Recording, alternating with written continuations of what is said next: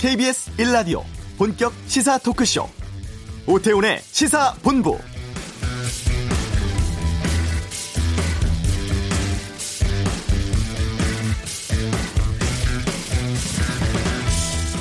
평균 수명은 일반 국민보다 14년이 짧은 67세.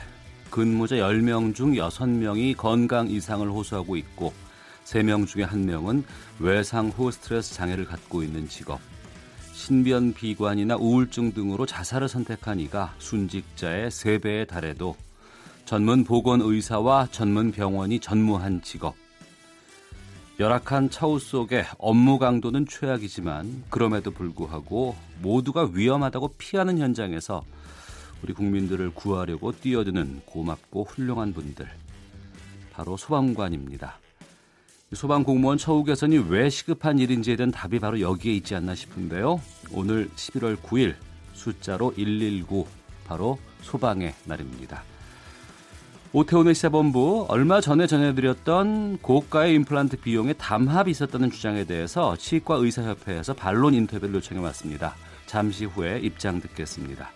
김동연 현재 부총리 교체 또 커져가는 자유한국당 내부 갈등에 대해선 정두원의 시사점에서 살펴보겠습니다.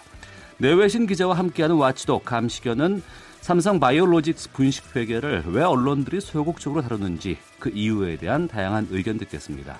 KBS 라디오 오태훈의 시사본부 지금 시작합니다.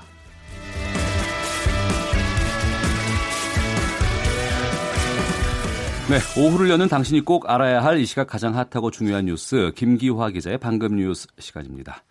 김기화 기자 어서 오십시오. 안녕하세요. 네. 어, 종로구 고시원에서 불이 났습니다. 인명 네. 피해가 커요. 맞습니다. 오늘 새벽 5시에 불이 난 건데요. 종로 관수동 청계천 인근의 한 고시원에서 불이 났는데 네. 이 불로 현재까지 7명이 숨지고 11명이 다쳤습니다. 어, 소방당국은 화재 당시에 7명 모두에게 심폐소생술을 했는데 어, 그럼에도 불구하고 어, 끝내 숨졌다고 밝혔습니다. 부상자들은 서울대병원, 국립의료원 등 인근 병원에서 치료를 받고 있는데요. 네. 사상자 대부분은 4, 50대고요. 어, 생계형 일용, 일용직 근로자들로 모두 3층과 옥탑방에 거주하는 분들인 것으로 전해졌습니다. 네. 7명 숨지고 11명이 다쳤다. 현재까지. 네. 인명 피해가 왜 이렇게 컸습니까? 네. 소방당국에 따르면요. 이게 불이 난 게 새벽 시간인데다가 음.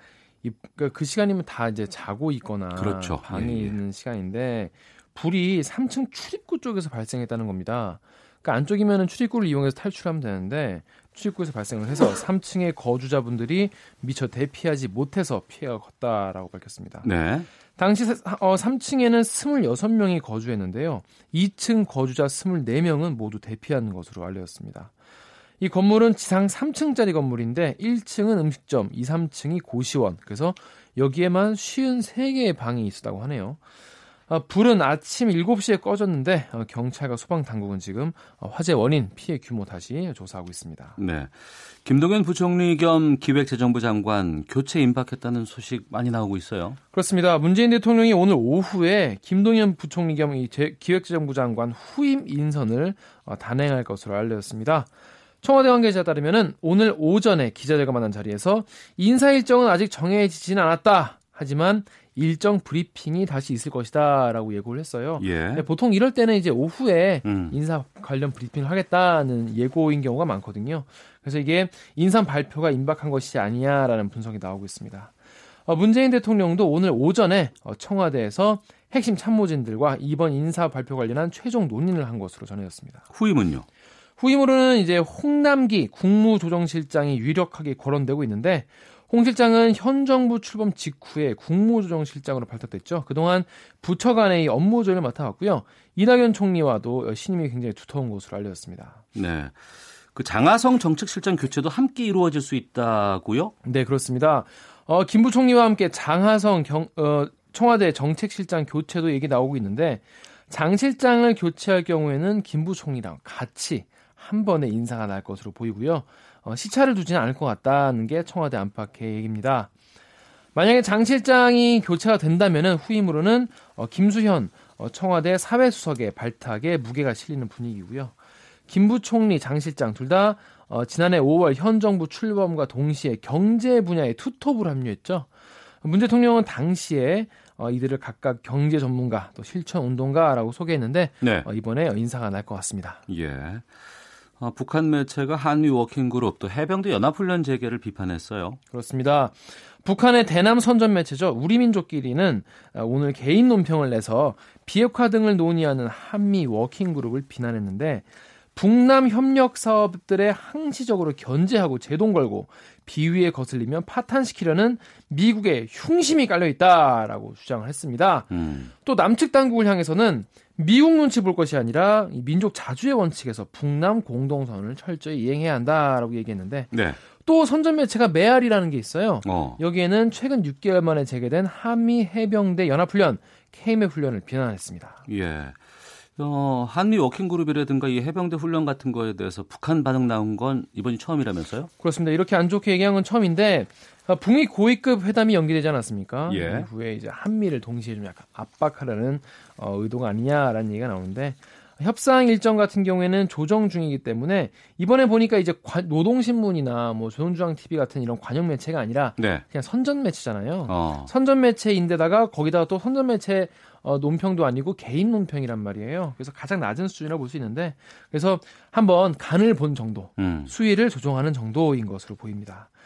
어, 북미 고위급 회담 연기 관련해서는 또 딱히 얘기가 없어요. 네. 그런 걸로 봐서 협상은 계속 해나가려는 것으로 보입니다. 예, 북한 관련해서는 행간을 잘 읽어야 되겠다 생각이 좀 그렇습니다. 많이 듭니다. 예.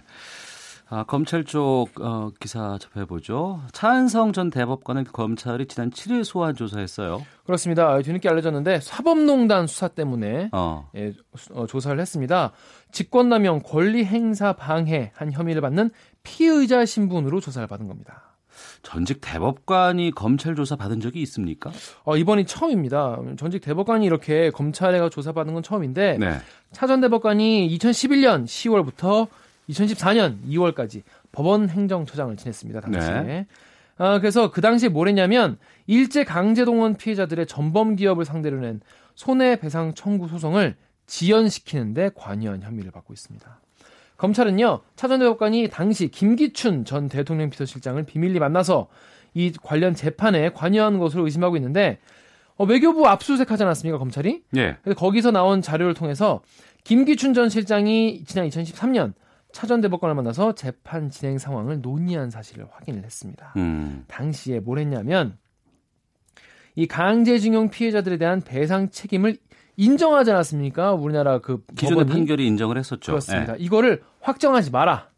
어, 한일 관계 때문에 어, 확정하지 마라. 이렇게 재판에 개입한 것으로 파악이 됐습니다. 네. 어, 차전 대법관은 당시에 회동에서 아 이러이러한 방법을 쓰면은 음. 어, 재판을 연기시킬 수 있다. 이런 방안까지 제시한 것으로 알렸습니다. 네. 윗선 수사가 좀 본격화되는 분위기 아닌가요, 그러면? 그렇습니다. 이렇게 차번 차전 대법관에 대한 소환 조사가 이루어졌기 때문에 똑같이 법원 행정처장을 지냈던 박병대 고영한 전 대법관에 대한 소환 조사도 조만간 이루어지지 않겠냐라고 보이고요. 네. 어, 더 올라가서 양승태 전 대법원장도 뭐, 뭐잖아 소환되지 않겠냐라는 전망이 나오고 있습니다. 네. 폭행 음란물 유통 혐의 받고 있는 양진호 한국미래기술 회장 구속 여부가 어제 나올 줄 알았는데 오늘 결정돼요? 그렇습니다. 어, 경기 남부, 남부지방경찰청 사이버 형사 합동수사팀이 어젯밤에 네. 양 회장에 대한 구속영장을 신청했는데 양 회장이 어, 피해자들에게 사죄하는 의미로 영장실질심사를 포기하겠다라고 밝혔습니다. 이게 영장실질심사는 그래서 오늘 오전 11시에 수원지법 성남지원에서 열렸는데 직원 폭행, 동물학대 이거는 영, 영상에 뭐 증거가 있지 않습니까? 명확하고 혐의도 대부분 시인한 것으로 알려졌습니다. 음란물 유통 관련해서는 이미 수개월 동안 수사가 돼서 이미 상당 부분 마무리된 상태고요. 네. 그래서 양 회장 입장에서는 음. 딱히 이거를 영장 실질 심사 다퉈봤자 실익도 없고 어, 오히려 더 마이너스겠다라는 판단을 해서 이렇게 어, 실질 심사 포기한 게 아니냐라는 분석도 나오고 있습니다. 구속 여부 오늘 오후에 나올 것 같습니다. 네, 김기화 기자였습니다. 수고했습니다. 고맙습니다. 자, 이 시각 교통 상황 살펴보겠습니다. 교통정보센터의 이송희 리포터입니다. 이 시각 교통정보입니다. 서울 시내 간선도로 중에서는 사고 때문에 정체가 되는 곳이 생겼습니다. 내부순환도로 성산 쪽인데요. 성산 램프를 조금 못 간 지점 2, 3차로에 걸쳐서 승용차 관련 추돌 사고가 났습니다.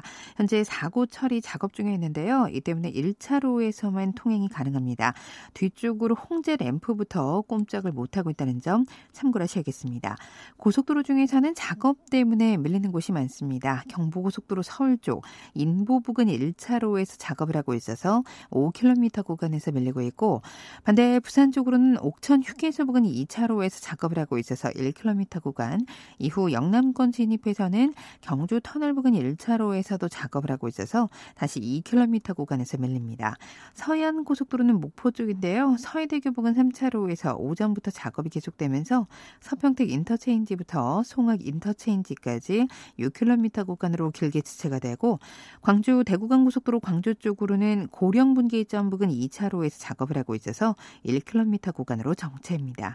교통정보 센터였습니다.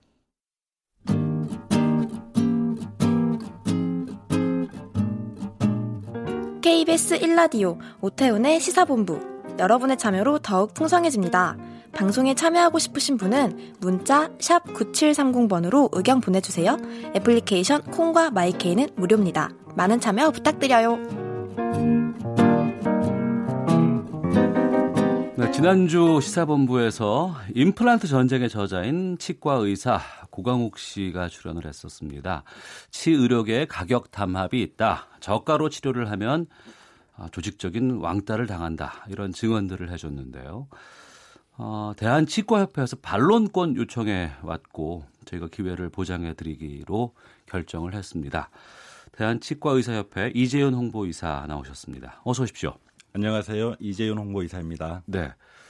홍보이사신데 치과의사신가요? 아, 네. 어, 얼마나 되셨어요, 경력은? 어, 저는 개업한 지 20년 가까이 되는 예. 평범한 동네 치과의사입니다. 아, 그래요. 평범한 동네 치과의사라고 네. 말씀해 주셨는데 이 대한치과의사협회 규모가 어떻게 돼요? 어, 치과의사 회원은 3만 명이 넘습니다. 예. 그리고 전국에 어, 1만 6천여 개의 치과, 치과가 개원하고 있습니다. 유디 치과는 뭐 그 중에 일부라고 보시면 됩니다. 유디 치과는 그 고광욱 원장이 속해 있는 그 치과고요. 맞습니다. 예. 어, 그 저희 시사본부 인터뷰에 대해서 반론권을 청구하신 이유부터 좀 말씀해 주시죠. 어, 고 원장이 최근 소설책을 발간했지 않습니까? 예, 예. 소설책은 허구를 근간으로 하는데 그가 지난달 본 방송에 나와서 음. 소설 형식이지만 본인이 직간접적으로 경험한 일을 바탕으로 네. 실제 사실을 근거했다라고 주장합니다. 예. 허구라면 모르겠지만 사실에 근거했다는 내용 상당 부분이 음. 실제 사실과 다르기 때문에 네. 국민 여러분께 가짜 뉴스를 전달한 것입니다. 음. 따라서 유디 치과에 근무하는 분들도 치과 의사 협회 회원인데요. 예, 예. 이 유디 치과 회원들을 계도하고 국민 여러분께 올바른 정보를 제공해 드리고자 협회를 대신해서 출연하게 됐습니다. 예. 어, 가짜 뉴스라고 말씀을 해 주셨어요. 그럼 확인해 봐야죠. 뭐 어떻게 하겠습니까, 저희가. 네네, 네.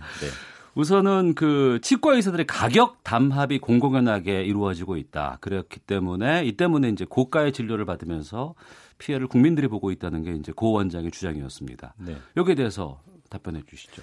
공공 공공연하게 담합이 유지된다. 예. 뭐 이것은 사실 있을 수가 없는 일입니다. 지금 치과 의사가 과잉 배출돼서 네. 편의점보다 치과가 많습니다. 음. 이런 치열한 경쟁 속에 놓여 있는 치과 의사들에게 네. 단체로 가격을 높게 받아라라고 지시한들 음. 어떤 치과 의사가 이걸 따르겠습니까? 지금 현재 가격 담합을 하는 곳은 음. 어, 사실상 전혀 없다라고 저는 확신하고 있습니다. 네. 현실적으로 가격 담합은 할 수도 없을 뿐더러 해서도 안 될 일입니다. 음.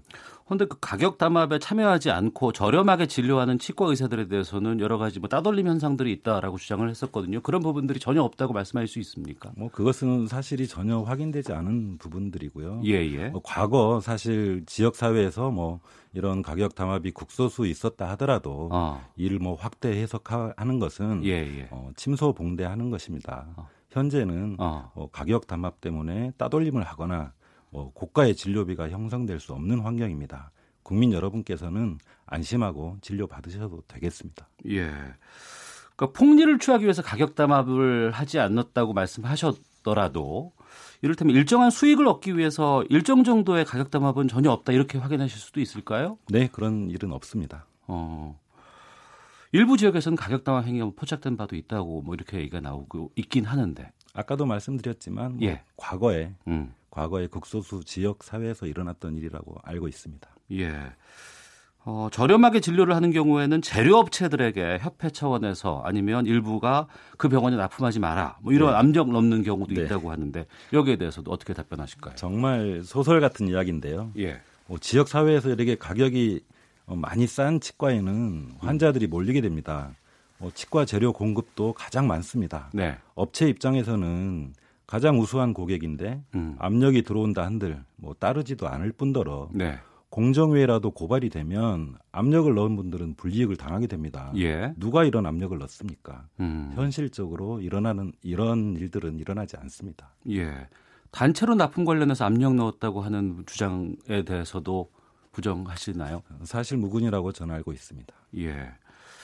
그리고 실제로 구인 구직 사이트에 그 유디 치과 소속 원장들의 접근권이 막혀 있었다고 하던데 이 부분에 대해서 뭐 지금은 자유롭게 접근할 수 있습니다. 지금은요? 네. 그럼 그 전에는 있었던 얘기인가요? 뭐 과거 오래전 일이죠. 네. 오래전이라고 하면 어느 정도의 시간? 그게 이제 2010년도 뭐 네. 뭐이 정도 아마 상황으로 알고 있습니다. 음, 한때 그런 적이 있었는데 지금은 접근권은 다 주어진 상태다. 네. 알겠습니다. 치과협회에서 치과 재료 공동 구매하는 것을 막았다. 아, 싸게 재료를 구입해서 싸게 진료를 하면 좋은 것 아니냐 이런 주장에 대해서는 어떤 말씀을 하시겠습니까? 법을 만들어서 네. 공동 구매를 막았다 이런 얘기를 한 거거든요. 예.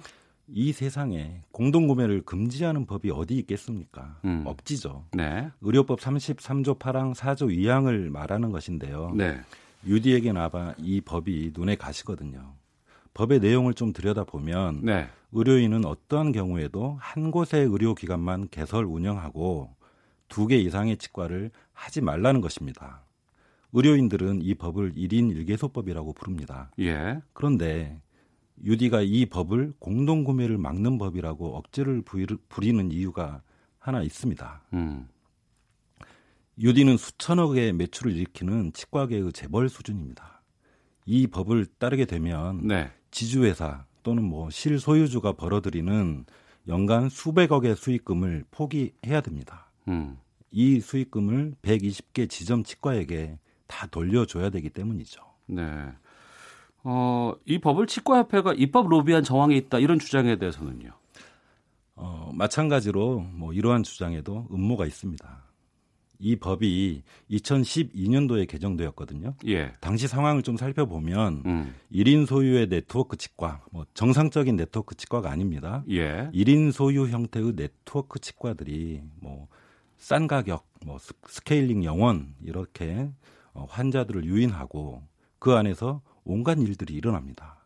저급한 무허가 치과 재료를 사용하고 과잉 진료, 뭐 위임 진료, 메뚜기 치과 의사, 뭐 치과 기공사 임금 착취까지 합니다. 음. 결국 그곳에 갔던 환자들이 아우성을 칩니다. 소비자 고발원에 접수된 민원 건수 중에 네. 이런 형태의 치과에 다니던 환자들의 비율이 월등히 높았죠. 음. 이게 큰 사회 문제로 대두됩니다. 그래서 이제 법이 개정되게 되는데 네. 치과 의사 협회뿐 아니라 음. 모든 의료인 단체들이 네. 동조합니다.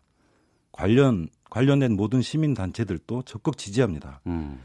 국회의원 161명 중에 네. 157명이 찬성표를 던질 정도로 압도적인 국민적 지지를 받은 법입니다. 음. 이렇듯 모든 환경이 이 법을 지지하고 있는데 치과의사협회가 네. 굳이 입법 로비를 할 필요가 없었던 상황 아니겠습니까? 예, 국민적인 원성과 아우성이 있었기 때문에 이제 그렇죠. 이 부분이 나왔다고 말씀을 네. 하셨습니다만 그런데 그런 네. 원성이라든가 아우성이 일부에서 좀 조직적으로 이런 것들을 이용한 것이 아니냐라는 불만들이 있거든요. 거기에 대해서는요.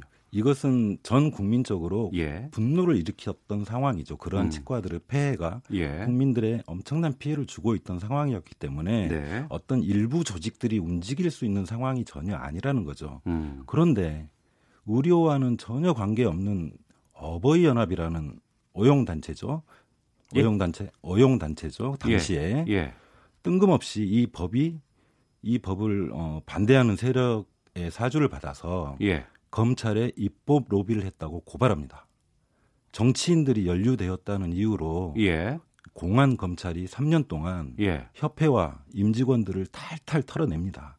그러니까 어버이 연합이 치과 의사협회를 고발했다고요? 네, 그렇습니다. 어, 어, 그 이유가 입법 로비를 했다고 고발합니다. 입법 로비를 했다. 그 주장이 어버이연합 쪽에서 나왔다. 네, 그렇죠. 근데 어. 이 어버이연합은 치과 뭐 의료 단체와 전혀 관계 없는 단체거든요. 예. 그래서 어, 검찰이 이렇게 조사를 했는데 예. 당연히 증거가 나오질 않죠. 어. 결국 검찰에서는 무혐의로 사건을 종결시킵니다. 네. 협회는 이런 어버이 연합의 모함으로 인해서 엄청난 희생을 치른 것이죠. 음. 검찰이 입법 로비 없었다라고 발표를 했는데도 불구하고 네. 유디는 왜 아직도 음. 지금도 입법 로비로 법이 만들어졌다고 주장하고 있겠습니까? 예. 이 법이 훼손돼야만 하는 특별한 사정이 있을 겁니다. 음. 현재 유디치과는 1인 1개소법에 저촉되어서 재판을 받고 있는 피고인입니다. 피고인이 나는 죄가 없다라고 주장하는 것이 아니라 네. 법이 잘못됐다. 법을 고쳐야 된다라고 주장하고 있습니다. 이 말은 나는 지금 현행법을 어기고 있다. 이렇게 인정하는 것과 무엇이 다르겠습니까? 재벌 지주가 1인 1개소법을 위반해서 120개 유디, 유디 치과들을 실소유할 수 없게 될 위기에 처하니까 이제는 법을 개정하라는 황당한, 황당한 주장에 불과한 것입니다. 알겠습니다. 대한치과협회 이재현 홍보이사와 함께 지난 임플란트 가격 담합 주장에 대한 반론 인터뷰 지금 진행하고 있는데요. 구체적인 내용으로 좀 넘어가 보겠습니다. 임플란트 비용이 대체로 한 150만 원대 지금 근처로 지금 형성돼 있는 것으로 알고 있는데 비싼 곳은 뭐 300만 원 넘는 것도 있고 네. 이전에는 뭐 더 많이 높았기도 하고 네. 재료 원가가 이제 10만 원에서 20만 원 언저리로 알고 있습니다. 네. 그러니까 물론 이 전문적인 시술이라든가 관리와 같은 추가 비용 등을 감안하더라도 지나치게 초반엔 너무 높았었고 낮춘 가격도 좀 높게 형성돼 있는 건 아닌가라는 주장에 대해서는 네네. 어떻게 말씀하실까요? 어, 지금 뭐 시중에 임플란트 재료비를 네. 원가라고 이야기들을 많이 하고 있는데요. 원가 이야기부터 좀 짚어보겠습니다. 시간이 많이 없어서 짧게 네네. 좀 부탁드리겠습니다. 임플란트 시술 원가는 뭐 재료비 또는 기공료, 음. 직원 급여, 네. 뭐 치과의사 시술료, 병원 유지관리비, 감가상각비, 홍보비, 연구비 음. 다 포함된 금액이 원가입니다. 예. 보건복지부는 임플란트 진료비, 그러니까 비보험 진료비는 시장 논리에 맞춰서 자유롭게 결정하라고 합니다. 음. 지금 현재 우리나라 임플란트 진료비 과당 경쟁으로 인해서 네. 많이 내려간 상태입니다. 음. 미국이나 유럽 사람들이 우리나라에 와서 고급 임플란트를 시술 받고도 네. 여행 경비를 충분히 남기는 상황이거든요. 음. 실제로 어, 임플란트를 시술하는 우리나라 치과 의사들에게는 좀 억울한 상황이죠. 네. 네. 어, 뭐 단순히 뭐 고가국 원장에 속해 있는 그 유디 치과뿐 아니라 흔히 말하는 뭐 착한 착한 치과, 뭐 양심 치과라는 상호가 요즘 많이 또 등장하고 또 네. 홍보가 네. 되는 것들도 봤어요. 좀 과잉 진료하지 않고 좀 과도한 진료비 청구하지 않는 회 치과를 좀 국민들이 원한다는 입장이 있습니다. 네. 그리고 치과 의사를 방문해서 견적을 뽑아보거나 했을 경우에 치과 의사마다 견적이 다르기도 하고 네. 어떤 곳에서는 떼우라 그러고 어떤 데서 뽑으라고 하고 이런 것들이 너무 많은데 힘들다라고 토로하시는 분들이 많이 계시거든요. 좀 치과 의사 협회 차원에서 좀 가격을 좀 합리화하는 노력들 해줘야 되지 않을까 싶기도 한데요. 네, 지금 현재 임플란트 가격이 많이 과거에 비해서 내려갔지만 네. 그래도 서민들이나 중산층에게는 아직도 음. 큰 부담으로 작용하고 있는 것이 사실입니다. 네. 그렇다고 해서 임플란트 가격을 더 낮춰라고 뭐 협회가 음. 직접 조정할 수는 없는 노릇이고요. 예. 그래서 협회는 어, 정부 재정이 허락하는 한 음. 임플란트 보험 적용이 확대되도록 노력하고 있습니다. 네. 그 결과 어르신 임플란트 본인 부담금이 올해부터 뭐 50%에서 30%로 낮춰지도록 만들었고요. 음. 지금 두 개까지만 적용되는 임플란트 개수를 네 개까지 늘려달라고 정부에 요구하고 있는 상황입니다. 네. 어, 뒷번호 0047번 쓰시는 청취자께서 양측이 같이 나와서 입장 토론을 해야 합니다라는 의견도 주셨는데 그리고 앞서서 이제 어버이연합 연로설 같은 경우에는 저희가 지금 공식적으로 확인을 할 수 있는 상황이 아니라서 또 이런 부분들이 지금 이 생방송 중에 방송에서 나간 상황이거든요. 혹시 그 고강욱 원장 측과 1대1 토론은 추후에 허락해 주실 생각은 있으실지요? 지금 현재 공, 어, 고강욱 원장이 대표로 있는 뭐 유디 측과는 예. 어, 현행 의료법을 위반해서 지금 재판을 받고 있는 그런 신분이고 예. 치과의사 협회의 음. 일개 회원에 불과합니다. 예. 그런데 이런 분들과 뭐 공식적인 음. 뭐 대등한 입장에서 토론은 네. 뭐 격이 맞지 않다고 저는 생각합니다. 알겠습니다. 자, 여기까지 듣도록 하겠습니다. 대한치과의사협회 이재윤 홍보이사와 함께했습니다. 오늘 말씀 고맙습니다. 네, 감사합니다. 헤드라인 뉴스입니다. 조업일수 감소와 반도체 설비 투자 부진 등의 영향으로 3분기 제조업 국내 공급이 감소했습니다. 한국GM의 이대 주주인 산업은행이 한국GM의 경영 정상화를 위해 노사 양측의 3자 대화 체제로 문제를 풀자고 공식 제안했습니다. 지난 4월 폭행 영상이 공개되면서 사회적으로 논란을 일으켰던 광주 집단 폭행 사건과 관련해 기소된 박모 씨에게 징역 10년이 선고되는 등 집단 폭행 가담자 9명에게 각각 징역 1년에서 10년을 선고했습니다. 글로벌 쇼핑 시즌인 11월 11일 중국 광군제와 11월 23일 미국 블랙 프라이데이 등을 앞두고 소비자원과 관세청 등이 잇따라 소비자 주의를 촉구하고 나섰습니다. 지금까지 헤드라인 뉴스 정원나였습니다.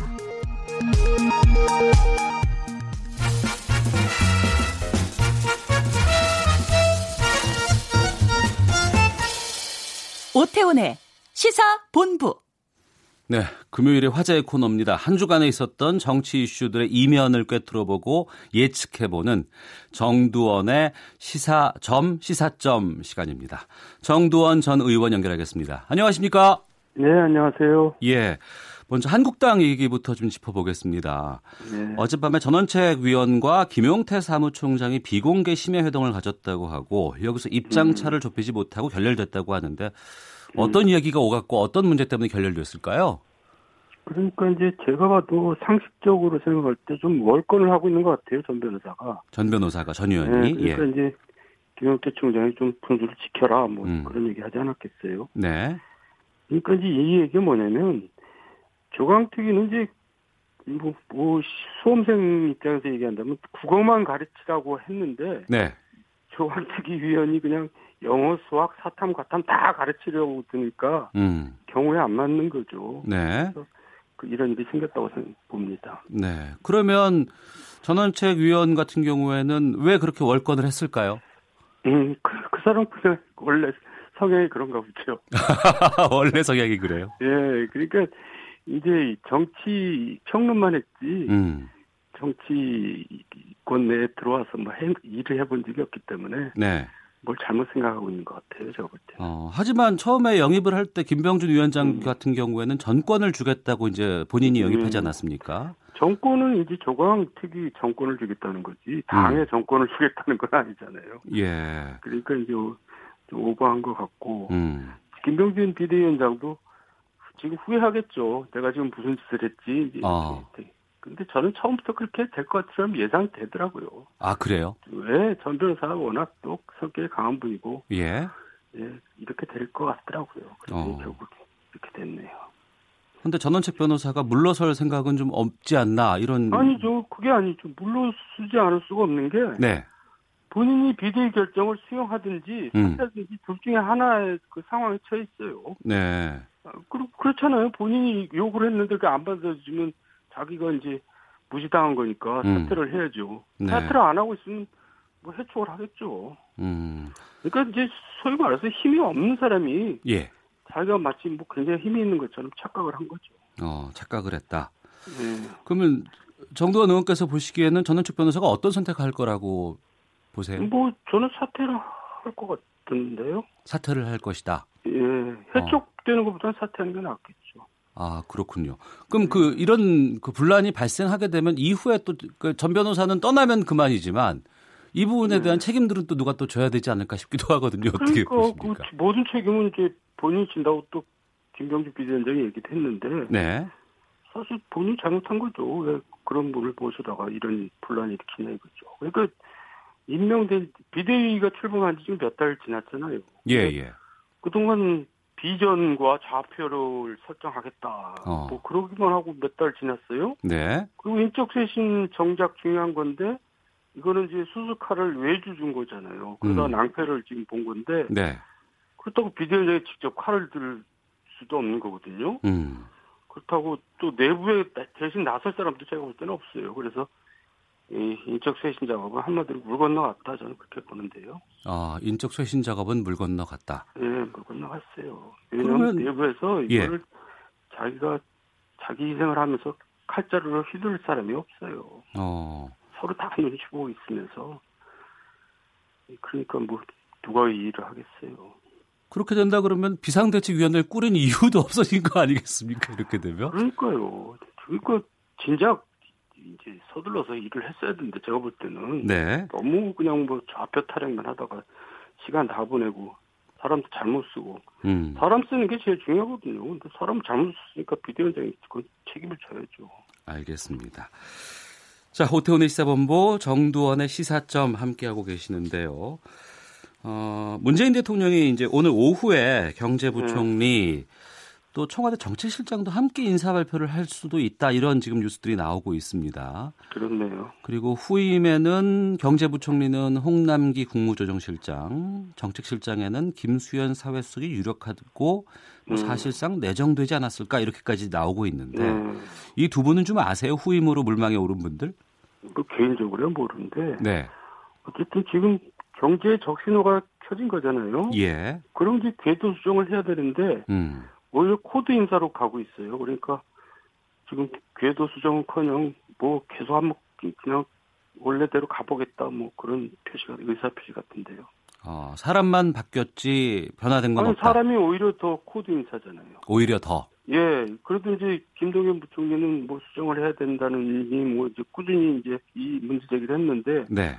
이 사람들은 그럴 사람이 아니고 오히려 원래 어. 이 정부 정책을 뭐랄까 그림을 그렸다 그럴까 김수현 네. 같은 경우는 예. 또 홍남기 국무조정 실장도 어, 지금까지 뭐 별로 자기가 이렇게 자기 의사 표시를 강하게 하는 사람 같지가 않아요. 어. 그러니까 코드 인사로 가는 거죠. 네.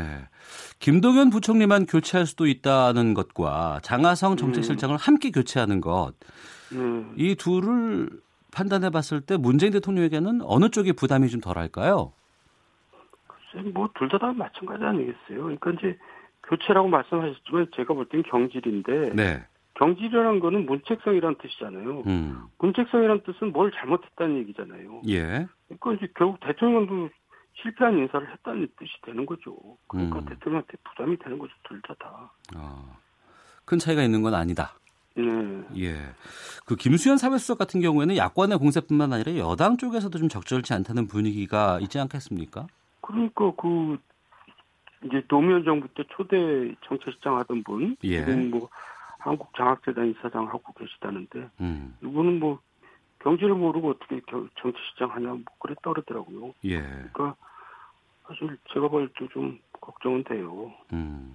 경제가 반 이상인데. 네. 예, 경제에 대한 탄탄한 그런 내공이 없이 될 것인가 생각할 때 좀 걱정이 되는 면이 많죠. 네.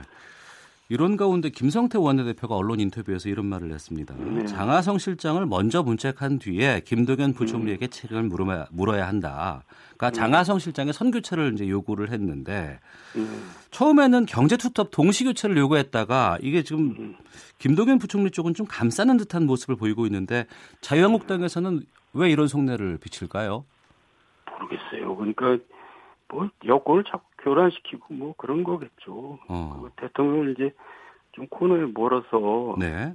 그런 자기가 말하는 뜻을 관철시키기보다는 음. 오히려 대통령이 오기 인사를 하도록 유도하겠다는 전략이 아닌가 저는 그런 생각이 드는데요.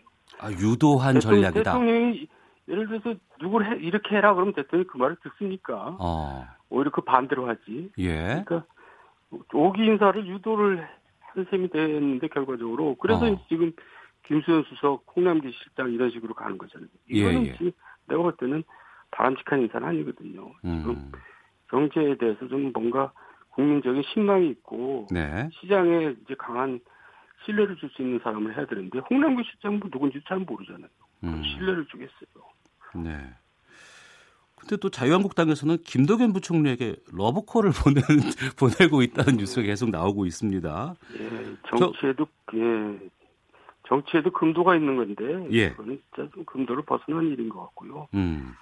좀 너무 유치한 것 같아요. 그게 뭡니까? 예. 저 정부 부총리 하던 분을 뭐 영입한다. 어. 그런 것도 유치한 것 같고 예. 만약에 본인이 또 거기에 응하면 본인이 스스로 죽는 길로 가는 거죠. 음. 그러니까 좀뭐좀 얼추장 사는 얘기를 하는 것 같아요. 네. 정진석 의원 같은 경우에는 뭐 본인의 SNS에다가 직접적으로 얘기를 하고 뭐 지혜를 빌려달라 이렇게 제안을 했다고 하는데 네. 이 자유한국당의 김동연 부총리 입당 가능성은 어떻게 보실까요? 아니까 그 굉장히 좀 무리한 얘기들을 하고 있는 건데 음. 그런 일이 사실 벌어진다면 그거는 자유한국당에 네. 이롭지도 않고 김동연 부총리 개인도 이로운 게 아니라 그 죽는 길이고 자, 그 지금 자유한국당에 사람이 얼마나 없으면 지금 막 잘린 부총리를 영입한다 그러겠어요. 그러니까 네. 좀 자유한국당이 현재를 보여주고 있는 것 같아서 좀 씁쓸합니다. 어. 자, 이런 개각 움직임 속에서 이낙연 총리에 대해서 여러 가지 평가들이 나오고 있는데 최근에 네. 자발적인 지지 모임이 만들어져서 부작용 생길 만큼의 인기 있는 정치인 반열에 네. 올랐다고 하는데 이런 현상은 어떻게 보십니까? 그러니까 이낙연 총리께서 일단 그 품격 있는 언행으로 이제 인기가 있는 거죠. 네. 그리고 현직 프레미어라는 게 큰 거고 총리라는 게. 어. 근데 이제 좀 일러요. 이러다가 또 상처받을 수도 있고. 네. 더군다나 이제 총리란 자리가 대통령으로 가는 지름길에는 무덤이거든요. 어. 총리하다가 대통령 되는 거 봤어요. 아, 그러네요. 그게 일명직의 예. 한계인데요. 예. 왜냐하면 대통령이 마냥 인기가 높을 수는 없고 이제 음. 만약 대통령 인기가 추락하면 같이 추락하는 거거든요. 네. 그러니까 대통령으로 가는 길은 길, 길은 좋은 길은 아니고 네. 본인이 그런 뜻이 있다면 총리에서 내려와 가지고 스스로 일어서는 것이 올바른 길이겠죠. 어. 마지막으로 12월이면은 네. 자유한국당 원내대표 선출해야 되거든요. 네. 누가 유력하다고 보세요? 지금 뭐 나선 사람들이 별로 없어요. 예. 그러니까 이제 존재감 있는 사람들이 없다는 얘기인데, 음. 뭐 언론에 거론되는 사람들도 보면 또 국민들이 잘 아는 사람도 아니고, 네. 정치 활동을 뭐 영향력 있게 하는 사람도 아니고, 그나마 나경원 의원이 나오면 뭐 오히려 될 것 같은 생각도 들고 그러네요. 아, 알겠습니다. 네. 정두원의 시사점, 시사점, 정두원 전 의원과 함께했습니다. 오늘 말씀 고맙습니다. 네, 감사합니다. 네, 1부 여기서 마치도록 하겠습니다. 2부 와치독 삼성 문제에 대해 침묵하는 언론들에 대한 이야기 나눠보도록 하겠습니다. 금요일에 초대석에서는 죽어가는 어촌마을을 예술가의 창작 공간 만들기 위해서 발벗고 나선 가수 하림 씨와 인터뷰 예정되어 있습니다. 뉴스 들으시고 2부에서 뵙겠습니다.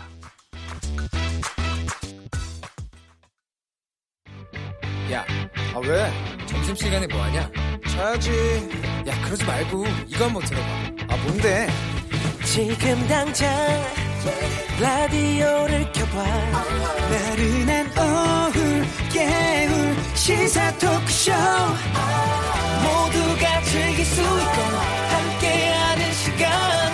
유쾌하고도 신나는 시사 토크쇼. 오태훈의 시사본부.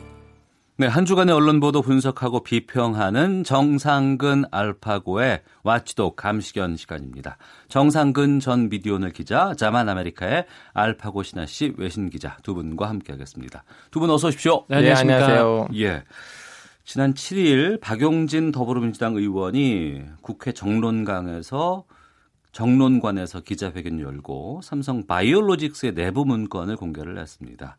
그러니까 삼성물산과 제일모직 합병을 위해서 고의로 삼성 바이오로직스가 자사의 가치를 자체 평가 금액 3조 원이 아닌 8조 원으로 부풀린 정황이 이 문건에 담겨 있었는데 이게 좀 복잡해요.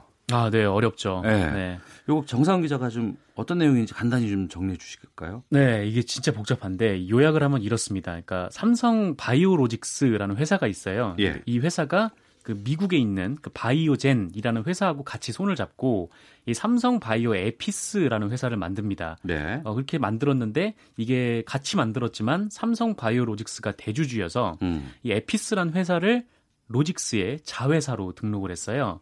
어, 그런데 이 에피스를 만들 때 이 로직스하고 바이오젠이 약속을 한 게 있었는데 네. 바이오젠이 원하면 음. 우리가 대주주 포기하고 바이오젠을 대주주로 만들어줄게 이런 약속을 했다라는 겁니다. 예. 어, 그리고 이제 바이오젠이 대주주를 우리가 이제 대주주를 하겠다 이렇게 요구를 하니까 음. 로직스가 아 그러면 지금까지는 에피스가 우리 자회사였는데 네. 이제부터는 우리 자회사가 아니다. 그렇기 때문에 우리가 가지고 있는 에피스의 주식을 어 이제 시장 가대로 이렇게 음. 평가를 받아야 한다라고 해서 이 원래 로직스의 회사 가치가 3조였는데 네. 그게 이제 8조가 돼버립니다. 그러니까 5조가 올라버린 거죠. 음. 어 그렇게 돼서 이 덕분에 이 바이오로직스라는 회사를 가지고 있는 제일모직, 이 제일모직이라는 회사의 가치가 또 올라버렸어요. 예.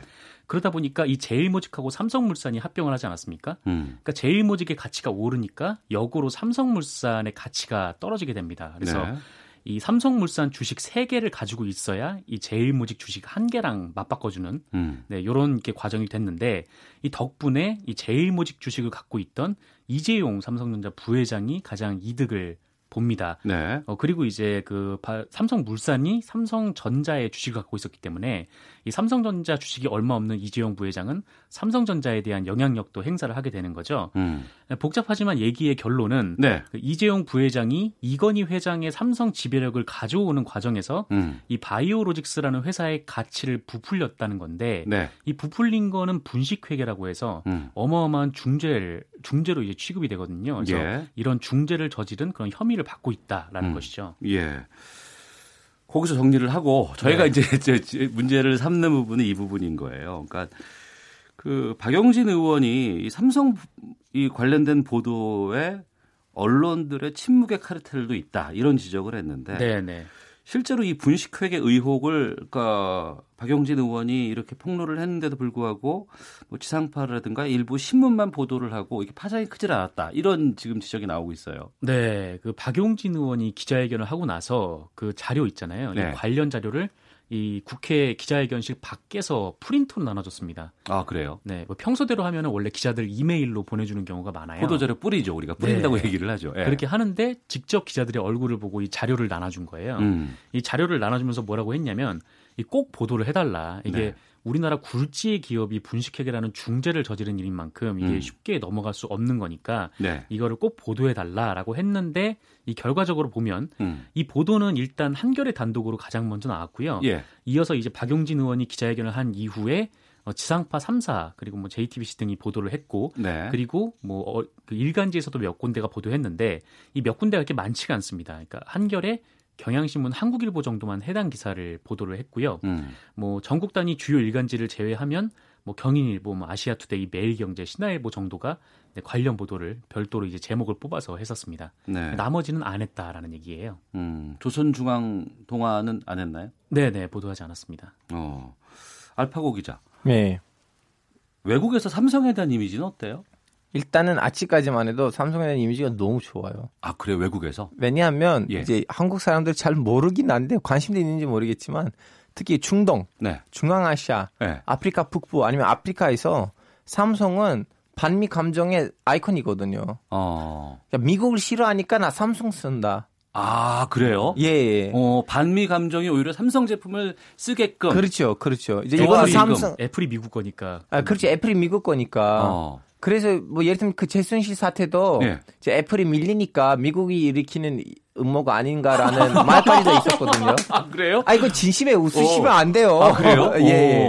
그래서 삼성도 이런 이미지가 있다는 것을 알고 있는지 모르겠지만 어. 저는 특히 이렇게 예를 들면 방글라데시, 쿠베이트 이런 좀 중동이나 동남아 좀 약간 그런 나라들 많이 돌아다녔는데 누구랑 얘기해도 어. 어 당연히 삼성 쓰죠. 미국 거 왜 써? 그 제국주의 있고 어. 봐봐 이 아시아 사람들이 예전에 핍박을 받고 있었는데 지금 열심히 IT 기술을 뭐지 이렇게 발전시켜서 음. 이렇게 어. 좋은 제품을 우리가 흔히 말하는 자수성가처럼 네. 삼성을 알고 있고 그래서 우리는 이럴 때는 네. 우리도 같은 이렇게 제국주의의 피해자들로서 음. 서로 물 이렇게 대결해야 되는 거 아닌가. 네. 그래서 무, 당연히 삼성 쓰지. 음. 라는 이런 이미지가 있어요 해외에서. 네.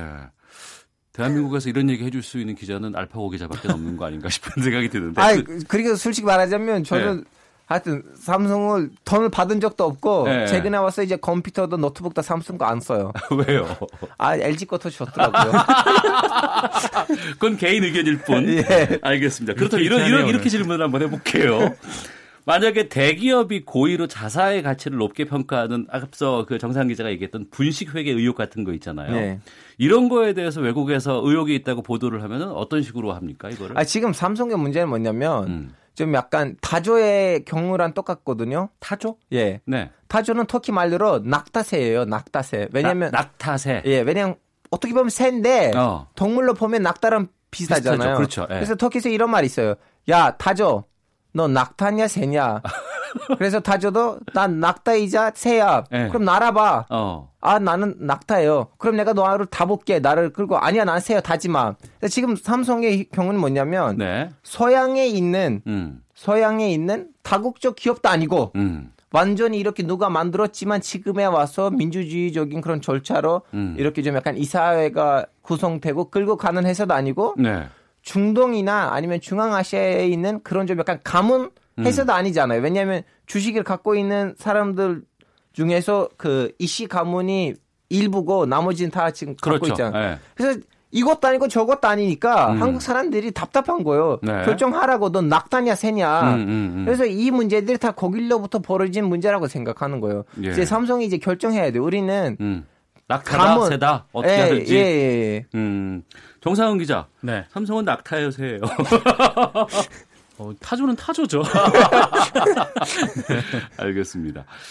그러니까 이런 부분들이 있어요. 일전에 이제 언론사 사장들이 삼성의 미래전략실 간부 장충기 실장이죠. 네. 여기다 이제 문자를 주고받은 게 이제 보도가 됐습니다. 그걸 보고서 정말 경악을 금치 못했어요. 음. 국내 언론이 삼성 앞에서 유독 작아지는 이유를 정상은 기자는 뭐라고 보십니까? 그러니까 뭐 삼성은 그 우리나라 언론에 있어서 최대 광고주죠. 네. 어, 뭐, 어, 뭐, 그 방송도 마찬가지겠지만 특히 음. 신문에 있어서 요새 신문 광고가 잘 안 되잖아요. 그러니까 네. 사람들이 신문을 보지 않으니까 음. 신문을 보고 제품을 살 리도 없고 심지어 요새는 이제 신문에 어떤 광고가 나는지도 잘 모르는 그런 상황인데 네. 그럼에도 불구하고 이 삼성은 이 제품 홍보를 신문을 통해서 합니다. 아 그래요? 네. 어. 그러니까 이거는 제품을 팔기 위해서가 아니라 네. 언론을 관리하기 위해서 하는 거다. 뭐 그렇게 어. 해석이 될 수밖에 없는데 예. 그 우리나라의 4대 재벌이 있잖아요. 뭐 삼성 예, 예. 등을 포함해서 4대 재벌이 있는데 이 신문 광고에서 그 기업들이 차지하는 비중을 보면요. 이게 음. 2014년 기준으로 조선일보에서 13.5%, 이 동아일보에서 14.4, 중앙일보도 14.4%가 나와요. 음. 그러니까 우리나라에서 단 4개의 기업이 이 신문의 15% 가까이 광고를 차지를 하고 있는 겁니다. 음. 한겨레는 심지어 25.2%까지 나오고 있거든요. 그러니까 뭐 이런 상황에서 삼성이 맞서 싸우는 게 쉽겠나. 그러니까 삼성이 광고 제품을 팔기 위해서 광고하는 게 아니라 그러니까 네. 삼성이 배가 고픈 게 아닌데 음. 삼성이랑 싸우게 되면 삼성이 그냥 광고를 끊어버리면 어려움을 겪지 않나. 네. 이 실제로 과거에 이제 삼성이 뭐 김용철 씨에게 폭로한 그 삼성 특검으로 이어졌던 그때 그 국면에서 김용철 변호사 있었습니다. 네, 예, 예. 그때 이제 언론이 그거에 대해서 기사를 쓰자 뭐 음. 한겨레와 이제 경향 등에 대해서 광고를 중단해서 좀 상당히 좀 어려움을 겪는 그런 일도 있었죠. 그래서 뭐 이런 삼성의 안 좋은 이미지들은 잘 특히나 이제 일간지 신문에선 잘 보도가 안 되고 음. 오히려 이번에도 아까 말씀하신 대로 뭐 조선일보, 중앙일보, 동아일보에서는 이 삼성 바이오로직스 관련된 기사가 나오지 않은 반면에 네. 이 삼성 부회장이 이재용, 이재용 부회장이 이 마이크로소프트 최고 경영자를 만났다. 뭐 음. 이런 소식들은 또 비중 있게 전하기도 하고 또 최근에 이제 폴더폰 폰을 개발했다고 예, 예, 예. 하는데 예. 어. 그것도 이제 신문 지상에서 이제 비중 있게 아, 그 뉴스 많이 나오더라고요. 네네. 어. 안 나온 데가 없어요. 그 기사 같은 경우에는. 예. 그러면 앞서서 이제 그 중동이라든가 이런 네. 쪽에서 소비자 입장에서는 삼성을 상당히 좋게 본다고 말씀하셨는데 네. 외신들은 그럼 삼성을 어떻게 볼까요? 아, 외신들도 아직도 그 뭐라고 해야 되나 그 예를 들면 정의당이 그때는 정의당 아니고 통합진보당이었는데 네. 우리 외신하고 종합진보당의 그런 좀 약간 기재회견, 네. 근데 좀 약간 소규모의 기재회견, 너무 네. 막 질문을 던질 수 있는 그런 회의가 있었는데 그때 모든 외신이 똑같은 질문을 던졌어요. 얘네들 왜 삼성이랑 싸우냐? 어. 얘네들 왜 삼성을 싫었냐? 네. 그래서 외신들이 사실은 감시 이렇게 관심 을 갖고 있는 거는 왜 일부 세력이 삼성이랑 싸우고 있는지. 아, 대한민국 안에서? 아, 직도그 이런 좀 약간 탈세 문제라든가 아니면 어. 금융시장에 있어서 이러한 좀 약간 유학 체계를 할 만한 예. 여지가 있는 그 문제들보다는 음. 삼성이 대한민국, 대한민국에서 갖고 있는 영향력의 번위를 가지고 궁금해하고 있어요. 아, 대한민국에서 삼성의 그 영향력. 예, 예. 아, 재벌이지만 그게 이제 사회로까지 영향력을 네. 미친다는 것에 대해서는 궁금증도 있을 수 네. 있겠군요. 외신 그러니까 오히려 뭐 이렇게 뭐 탈세 문제 뭐 탈세했다는 얘기가 아니고 음. 뭐 자꾸 그런 문제 제기를 하잖아요. 그 일부 진보 세력들에서. 네네. 그래서 그걸 가, 가지고 궁금해야 하는데 오히려 왜 이 사람들이 이런 거 자꾸 따지냐, 왜 이렇게 싸우고 있느냐를 가지고 궁금해하고 음. 있어요. 예. 자, 대한민국의 어두운 이면일 수 있습니다. 언론과 재벌과의 관계들 여러 네. 가지 또 이전에 또 이런 일들이 좀 확인된 것들도 몇 개 있었고 이런 유착의 고리를 끊어야 하는 게 맞는데 네.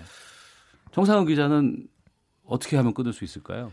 네, 진짜 이게 어디서부터 풀어야 될지 모르겠어요. 그러니까 언론인 자체로도 지금 좀 문제인 게 이 과거에 이 장충기 삼성 미래전략지 사장에게 보낸 언론인들의 문자를 보면 그냥 우리 회사에 뭐 광고 주십시오 이런 거를 넘어가지고 뭐 염치불구하지만 사회이사 한 자리 주십시오 막 이런 식으로 음. 그러니까 개인의 그런 청탁까지 할 정도로 좀 문제가 좀 심각한 그런 상황인데 그러니까 삼성은 광고로 언론을 관리하고 또 자리로 또 언론인을 관리를 하면서 네. 뭐 이제 전관 판사를 기용해서 쓰듯이 그런 식으로 지금 기자들을 다루고 있는데 이게 가장 단순하게 보면은 이거를 해결하는 비법은 어떤 언론인들의 결기가 필요하다. 음. 네, 가장 단순하게 보면 그런 것 같아요. 그러니까 삼성의 광고를 안 받고도 우리는 그냥 독자들의 입장에서 네. 정의로운 기사를 쓰면 살아가겠다. 뭐 어. 이런 것들이 필요하지만 네. 사실 이런 거를 기대하기에는 좀 요원해 보이고 어. 가장 이제 중요한 거는 장기적으로 좀 다변화된 수익 구조가 필요하지 않을까. 그러니까 어. 삼성의 광고로 의존하는 게 아니라 예. 뭐 독자들로부터도 우리나라는 좀 뉴스가 공짜라는 인식이 강한데 음. 구독료도 있고 또 여러 가지 뭐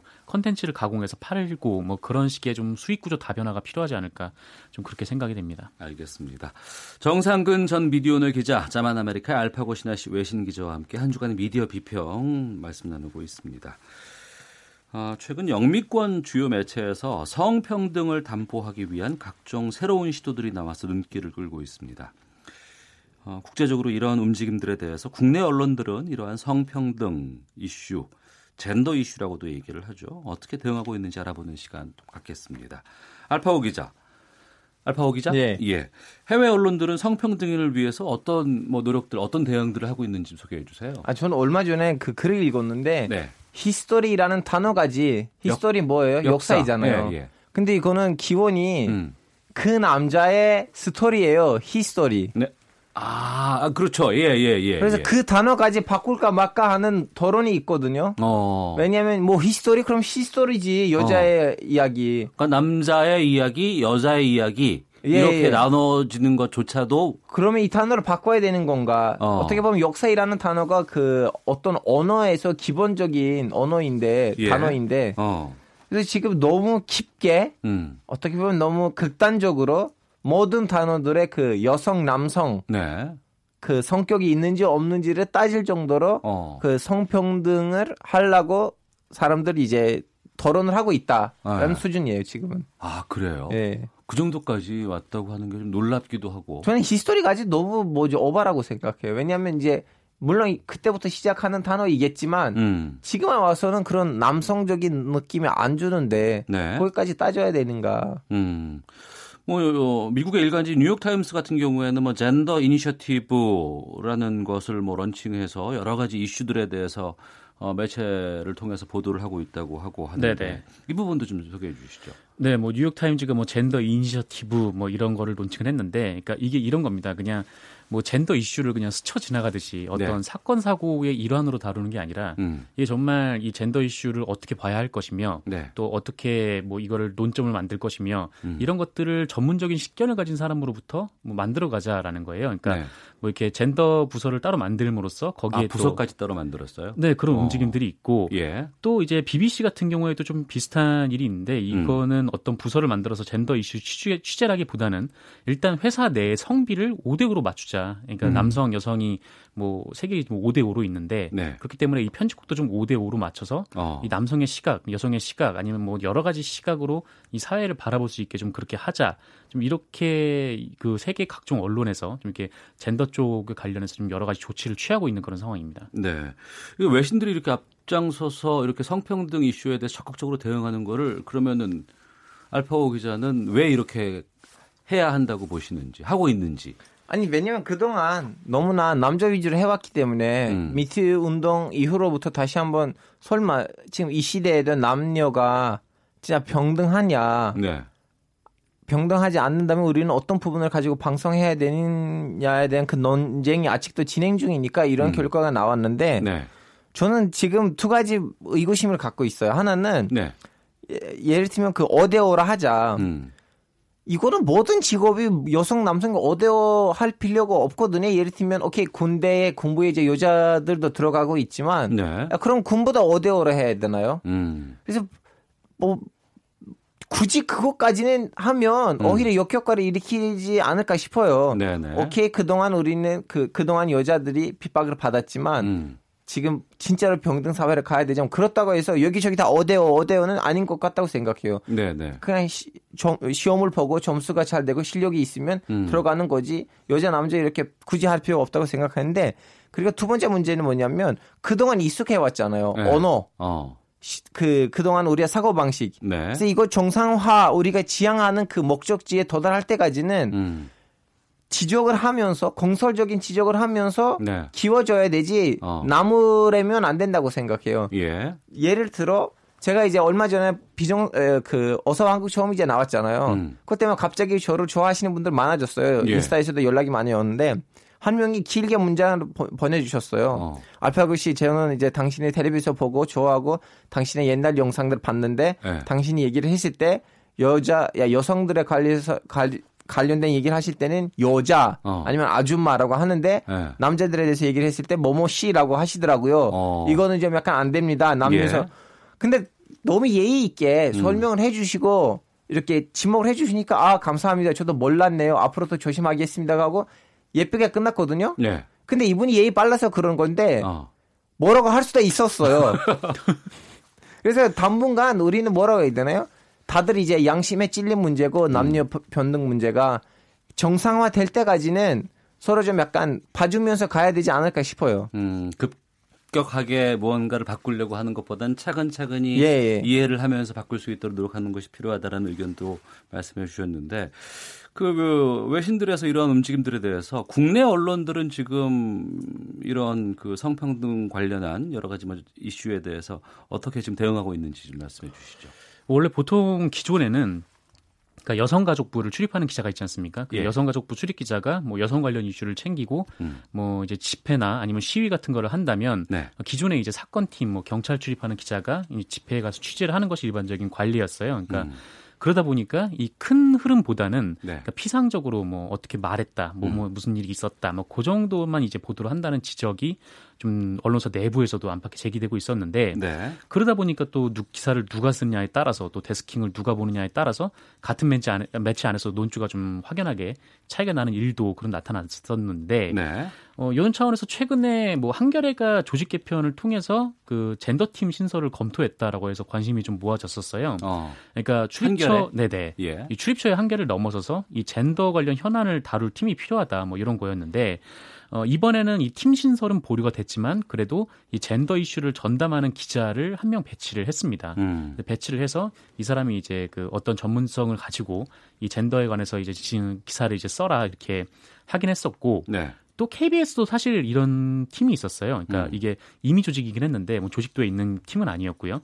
어, 실제로 이제 팀을 꾸려서 이 젠더 문제를 좀 논의를 하고 네. 또 회의를 하고 어떻게 보도를 할지 가이드라인을 잡고 그리고 이 미투 운동을 계기로 입법 과제들을 어떻게 그 있는지 뭐 음. 그런 보도들을 시리즈로 보도를 하기도 했었거든요. 그래서 예. 우리나라 언론에서 이렇게 조금씩 조금씩 좀 변화하는 모습이 좀 보여가고 있습니다. 음.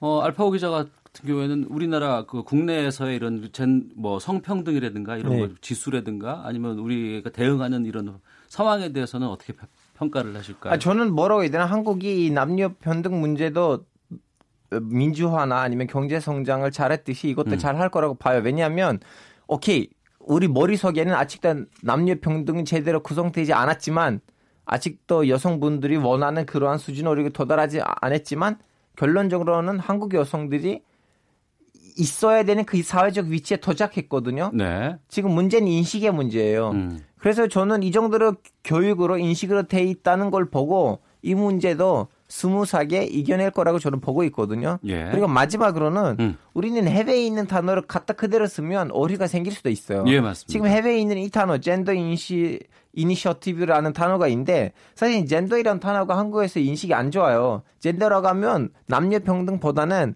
그 동성애자 평등 음. 문제란 엮여 있는 문제인데 그 단어들을 선택했을 때는 그 이슈에 알맞은 단, 단어를 선택해야 되거든요. 음. 그래서 더 어, 음, 말씀하세요. 예. 하여튼 뭐 더 이렇게 정확한 일이 아닐까 싶어요. 음.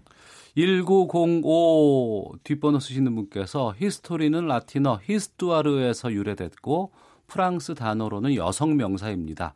너무 기계적인 잣대를 들이대서 젠더 이슈 다루는 것 위험하다고 봅니다라는 의견도 주셨습니다.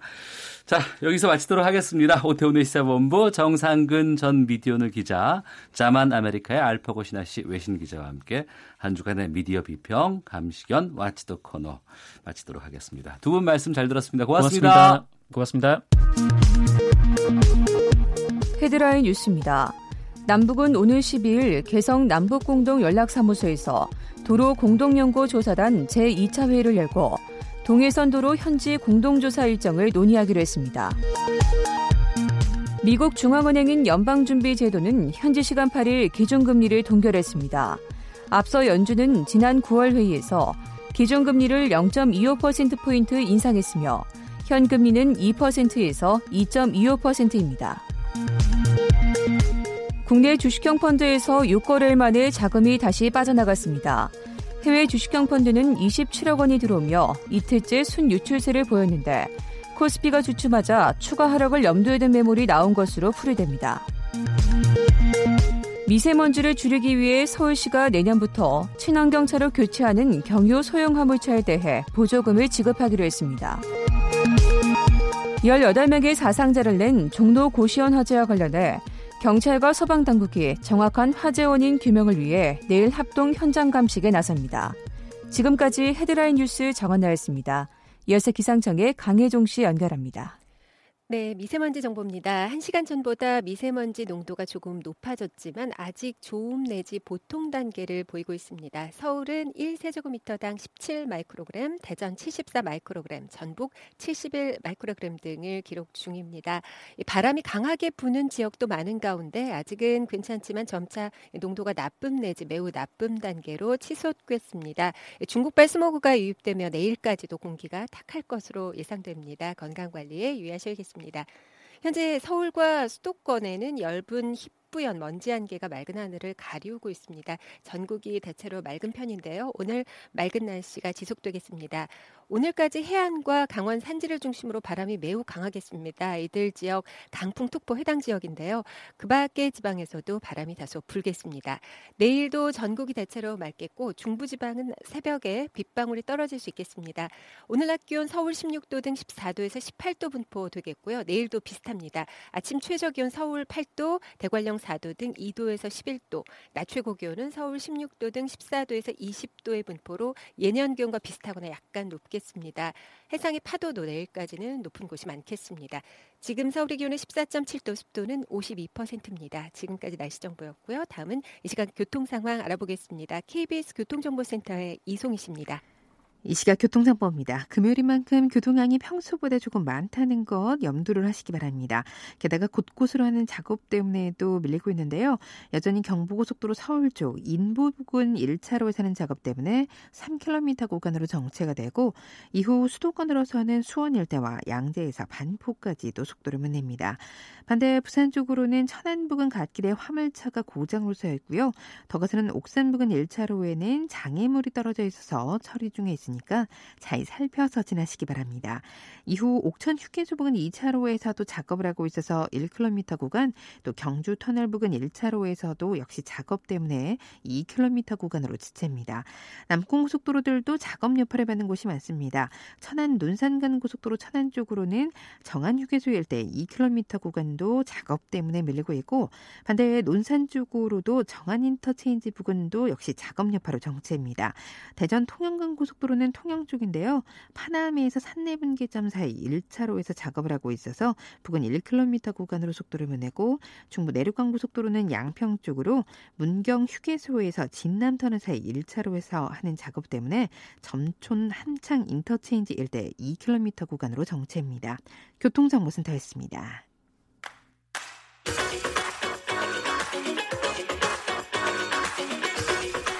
오태훈의 시사본부는 청취자 여러분의 참여를 기다리고 있습니다. 문자 번호 9730, 짧은 문자 50원, 긴 문자 100원의 정보 이용료가 있고요. 콩 게시판은 무료입니다. 생방송 중에 참여해 주세요. 네, 시사본부 초대석. 오늘은 사라져가는 어촌 마을을 음악인들의 창작 공간으로 되살리는 프로젝트를 추진하고 있는 가수 한 분을 모셨습니다. 저 시사본부 생기고 나서 가수와 인터뷰하는 건 처음인데요. 가수 하림 씨 나오셨습니다. 어서 오십시오. 네, 반갑습니다. 저도 시사 프로 처음입니다.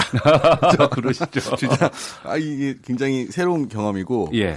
뭔가 어, 말 한마디 한마디 좀 조심해야 되지 않나, 이런 음. 생각도 들고, 네. 뭐, 여러 가지 생각이 드는 지금 중입니다. 네. 저희가 시사 프로그램이라서요, 잠깐 네. 속보를 좀 알려드리고 계속해서 좀 이어가도록 하겠습니다. 네네네. 네. 아, 자유한국당의 전원책 조강특위위원회 해촉 속보가 들어와 있는데, 지금 후속 보도를 아, 접하는 대로 계속해서 좀 알려드리도록 하겠습니다. 하림 씨는 좀 낯설지만 시사는 원래 이렇게 좀 속보도 하고 재밌어요. 해야 되는 뭔가 세상 돌아가는 한 가운데 있는 것 같아요. 예 예. 네네. 네. 우선은 먼저 그 저는 그 이 JTBC인가요 비긴 어게인 2가? 네네. 예. 예.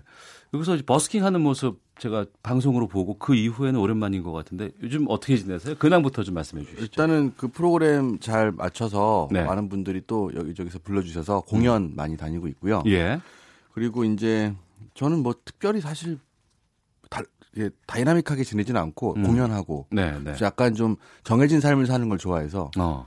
뭐, 뭐 작업하고 뭐 학교 나가고 네. 뭐 계속 그렇게 지내고 있는 중입니다. 가을 좋잖아요. 그래서 뭐 낙엽도 보러 다니고 뭐. 어, 네. 뮤지션으로서 해외에 나가서 거리에서 이 공연을 길거리 공연을 했단 말이에요. 네네. 그 반응들 어떻게 느끼셨어요?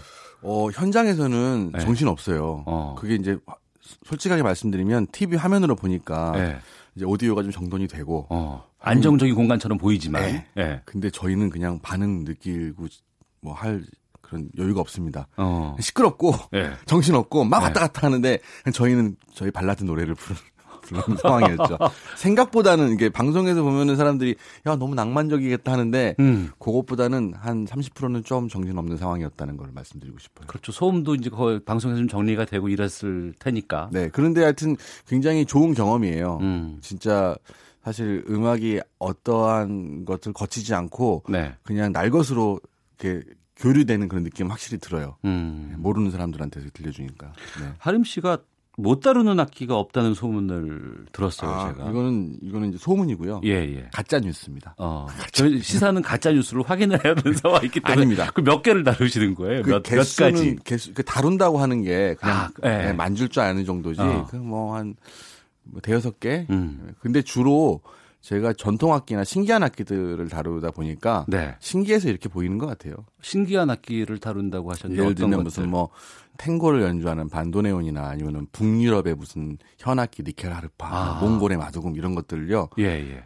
일단 사오면 제가 자랑을 하거든요 친구들한테. 어. 좀 소리를 내줘요. 예. 애들이 잘한다고 해줘요. 어.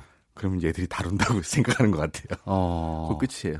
아 그래요? 네, 그리고 뭐 저기 제 음악 하는데 제가 쓰죠 저는. 음. 네, 그 정도니까 너무 이렇게 여러 소문은 네, 저를 저기 부담스럽게 만듭니다.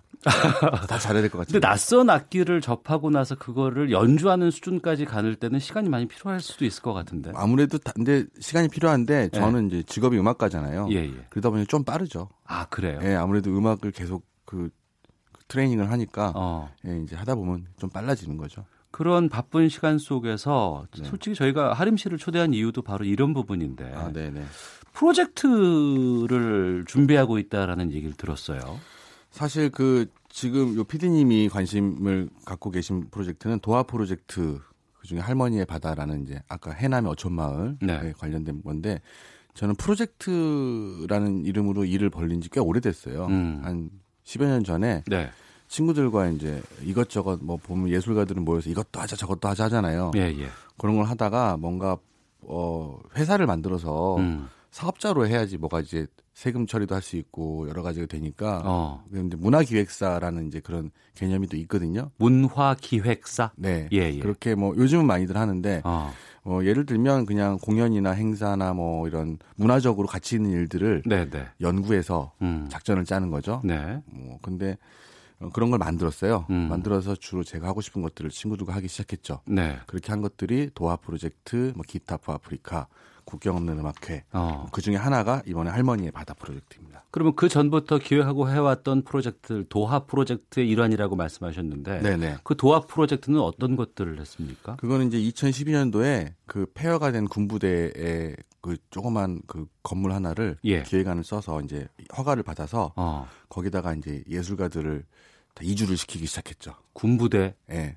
저희 그 금천구 시흥동에 예, 예. 저희 집 앞에 있는 지금은 어. 이제 거기 아파트가 올라갔는데 예, 예. 한시적으로 빈 공간에다가 그때 예, 젠트리피케이션이라는 용어가 낯설 때예요. 그때. 예, 예. 젠트리피케이션 같은 경우에는 기존에 있던 사람들이 상업 자본이 들어오고 나서 예. 쫓겨나가는 현상들을 말씀하시는 거죠. 그렇죠. 예. 제가 홍대 작업실이 있었는데 예. 그 홍대가 완전 다 그렇게 됐잖아요. 그렇죠. 예. 그래서 저희들도 쫓겨나는 판국에 음. 그럼 이 상황을 프로젝트로 만들자. 어. 어차피 우리들은 유랑하는 사람들 아니냐. 공간만 보면 저기서 공연하고 싶고 예술하고 싶다라는 마음이 있었나 봐요. 그 자신감이라는 게 있었는데 네. 예술가들은 그 바퀴벌레 같아서 어디든 예. 그러니까 보통 사람들한테는 못 살 것 같은 공간도 네네. 우리에게는 뭔가를 어. 할수 있는 영감을 불러 일으키는 공간이 되거든요. 아, 예, 예. 그래서 예. 보통 이제 뭔가 뭐 폐허가 되면 그 예술가들한테 뭐 해보지 않을래? 라는 어. 제안이면 들어오잖아요. 예, 예. 그거의 일환으로 이제 그러면 아예 우리가 이주해서 어. 어, 떠나는 것을 프로젝트 삼아서 예. 유랑민, 음. 유목민 선언을 하자. 네. 제가 또 유목이라는 개념에 관심이 좀 많았거든요. 그 음. 당시에. 음. 그래서 유목민 선언을 하고 유목을 다니자. 그 중에 첫 번째로 폐허가 된 군부대. 그래서 한 2년간을 거기서 이제 뭘 하셨어요? 그 군부대 전시, 가셔가지고. 공연 그리고 어, 지, 집이 없는 작업실이 없는 작가들에게 빌려주기도 하고 예. 예. 서로 먹을 걸 가져와서 냉장고에 채워넣어서 나눠 먹고 어. 말 그대로 도시 한, 한복판에 정말 있을 수 없는 그런 어 일들이 일어난 거죠. 그냥 어. 서로 서로 나누어 먹고 같이 예술 활동을 하는 공동체. 그러니까 버려진 공간에 예술가들이 가서 뭔가 생기를 불어넣고 났더니 변화가 좀 많이 보이던가요? 아니요, 그렇지는 않아요. 보통 이제 그런 걸 기대하고 하시는데 예, 예, 예. 그거는 이제 기대하는 거지. 어. 사실은 예술가들이 거기 와서 생활을 하고 음. 있는 것 자체가 저는 그게 아. 더 중요하다고 봐요. 거기서는 그 자체가 더 좋다. 예, 네. 전시를 하고 그런 거는 이제 이벤트고 사건이고 음. 뭐 하는 건데 그것을 하기 위해서 예술가들이 꼭 존재하는 건 아니거든요. 예. 먹고 살고 해야 되니까. 음. 근데 이제 그런 사람들이 있으면 음. 주변의 분위기가 달라지고 뭐 왔다 갔다 하는 사람들이 중요하잖아요. 동네. 그럼요. 예, 예. 그래서 뭐 왔다 갔다 하고 그 마치 어, 언젠가는 길고양이 같은 느낌도 받았어요. 저희가 어. 그냥 와서 모여서. 예. 근데 굉장히 행복했던 시간이었고 음. 어 2년 만에 어차피 약속된 시간 동안 거, 거기는 이제 사용을 허가받은 거기 때문에 네. 예, 건물을 싹 허물고 어. 저희들은 또 떠났죠. 어. 예. 다른 곳을 또 이제 찾아야 예. 되고. 예, 그렇죠. 예. 근데 이번에는 할머니의 바다 프로젝트인데 예. 어촌마을의 빈집을 또 이 창작 공간으로 만드는 일을 하신다고요. 그 저기 저의 아버지 고향이 해남이고요. 해남, 예, 네, 해남 땅끝마을, 땅끝마을 있는 데고 예. 거기에 이제 우리 그게 아버지 집안 그 큰아버지를 비롯한 뭐 고모님들 다 거기 살으셨어요. 예, 생가죠. 예. 어. 그걸 저희 할아버지가 1930년대 40년대 예. 청, 청산도에서 예, 예. 선산에서 나무를 해다가 어. 집을 지으셨는데 예. 할머니가 돌아가시고 집이 이제 비게 된 거죠. 아 빈집으로 계속 있어 왔군요. 그렇죠. 그 공간이. 그리고 예, 예. 이제 그건 아무도 신경 안 쓰는 상태에서 뭐 거기가 이제 빈집이 늘어나고 음. 뭐 그런 문제는 많으니까. 네. 근데 제 눈에 보기에는 그게 보물같이 보이는 거예요. 어, 버려진 빈집이 오래돼 오래전에 만든 네. 가치도 있고 예, 예. 집의 구조며. 어. 그리고 우리는 또 유목민 선언을 했고. 예. 그리고 유목민의 관점은 음. 땅을 구, 경계로 보지 않고 네. 어디서부터 어디까지 이걸 보거든요. 어. 예를 들면 뭐 예전에 뭐 유목민 대표적인 뭐 몽골 사람들은 예, 예. 그 지도에 국경을 표시하는 게 아니라 예. 화살표로 여기서부터 여기까지였다. 뭐 이렇게. 아, 우리가 갈 수 있는 그런 그 예, 거리가. 예. 아. 그래서 그런 개념을 생각하다 보니까 음. 그러면 서울 왜 서울이어야만 하는가? 네. 그리고 또 최근에 또 서울에 뭐 아파트 많이 짓고 안 짓고 이것 때문에 뭐 의견이 많았잖아요. 예, 예. 시사 프로 나니까 이런 말 하시는 거 아, 좋습니다. 예, 예. 근데 그걸 보면서 뭐 살, 여기에 살 수밖에 없는 사람들은 그렇다 치고 음. 예술가들은 아니잖아요. 그렇죠. 우리는, 공간적인 제약이 좀 덜 하죠. 우리는 네. 지방 다니는 것도 일이고 어. 뭐 하는데 그러면 와이 낫 그래서 이제 해남으로 어. 땅 끝이잖아요. 예, 예. 상징적으로 그럼 제 끝으로 가자. 어. 그렇게 해서 해남에다 뭔가를 프로젝트를 하자라고 한 거죠. 예. 예. 근데 너무 멀지 않아요? 여기다가 우리 해보자라고 했을 때 다른 분들 앞서 말씀하셨던 그 벌어진 폐허의 군부대는 그래도 시흥이고 가깝고 하니까 상관이 없는데. 예, 예. 근데 이제 먼데 우리나라 제가 다니면서 이게 예. 멀다고 생각하면 하나씩 멀고 음. 가깝다고 생각하면 되게 가깝거든요. 우리나라는 아, 그렇죠. 예, 예, 저기 예. 고속 그 철도도 있고 음. 그리고 그게 그그 그 생각도 했어요. 저희들이 유목민 선언을 하고 우리 친구들끼리 여기저기 뭐 홍대가 무너지면 어디로 음. 어디 뭐 대학로로 성수동으로 어디로 막 옮겨 다니는데 네. 어린 어린 아이가 어. 메뚜기 메뚜기를 잡으려고 자꾸 다니면 메뚜기가 포짝포짝 뛰어댕겨요. 그렇죠. 잡히거든요. 예, 예. 메뚜기가 확 날아가면 어. 못 잡아요. 예, 예. 그냥 확 날아서 해남으로 가는 거죠. 어, 아예 못 잡게. 못 잡게. 어. 거기까지 만약에 들어오면 어. 그러면 사실 저희도 나가겠지만 예. 그러면 사실 성공한 거예요. 어. 그 빈집 투성인 그 해남의 그렇죠. 오산 마을이 예, 예. 갑자기 뭐 프랜차이즈가 들어올 정도로 성장. 아, 그렇게는 아닐 수도 있을 것 같지만 그럼에도 그렇게까지 된다 그러면 더 좋은 걸 수도 있으니까. 네, 뭐 웃자고 하는 얘기지만 음. 아무튼간에 어, 좀 발상을 자유롭게 하는 게 어, 저희들의 재주인 것 같으니 음. 조금 자유롭게 넓게 해보자. 그래서 많은 사람들의 반대에 무릅쓰고 해남 됐습니다. 그 지역 분들은 어 이쪽을 이렇게 해보고 싶어요라고 말씀을 드리고 했을 때 뭐라고 하시던가요? 여러 가지 생각들이 있으신 것 같아요. 어. 뭐 여기서 사람들과 교류를 할 거냐, 예. 교육을 할 거냐, 음. 아니면 유명한 사람이 오니까 집값이 올라가지 않을까. 뭐 여러 가지 생각들도. 제주도 애월에 뭐 집값이 올라갔대더라 뭐 이런 얘기들 뭐, 하실 것 같고. 그렇죠. 예, 예. 근데 그런 얘기를 아닙니다라고 뭐 제가 뭐 판단하긴 그렇고 음. 그 정확한 목적 자체는 네. 그 가서 사람이 왔다 갔다 하는 거거든요. 저는 네. 그렇게 말씀드립니다. 어, 뭐 여기서 어. 뭐 음악회를 할 거 아니요 음악회 아니고 그냥 가서 음. 작업할 건데요. 음. 친구들 몰려 다닐 건데요. 네. 근데 사실 사람들이 생각하는 그런 것도 있잖아요. 예를 들면 부가가치가 막 만들어지는 땅 때문에 어. 그건 사실 유목민의 관점으로 보면 예. 그냥 어떤 신화 같은 거잖아요. 음. 그럴 것이다라는 거죠. 그럴 예, 것이다. 예. 근데 안 그런 것도 있거든요. 음. 뭐 투자했는데 망하시는 분들도 있고 뭐 예. 그렇기 때문에 그런 걸 믿고 사는 분들에게 뭐라고 할 수는 없으나 음. 적어도 저희의 목적은 그런 게 절대 아니고 네. 그리고 그런 거는 사실 막아야 될 일이라고 생각합니다. 저는. 음. 네.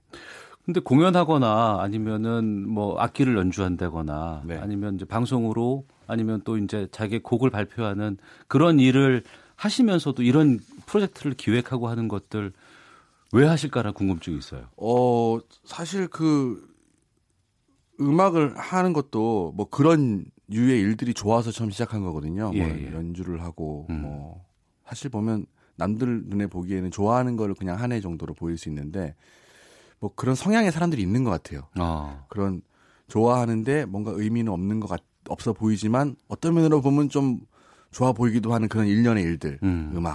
악뭐 프로젝트, 음. 문화 이런 음. 것들 그런 것들을 전반을 두루두루 하는 게 저의 그냥 성격인 것 같아요. 아, 예. 내 성격이다. 예, 성격 그냥 뭐 어. 음악도 좋아하고 미술도 좋아하고 뭐 문화에 관련된 프로젝트를 하는 걸 좋아하고 하다 보니까 방법도 알겠고. 어. 네.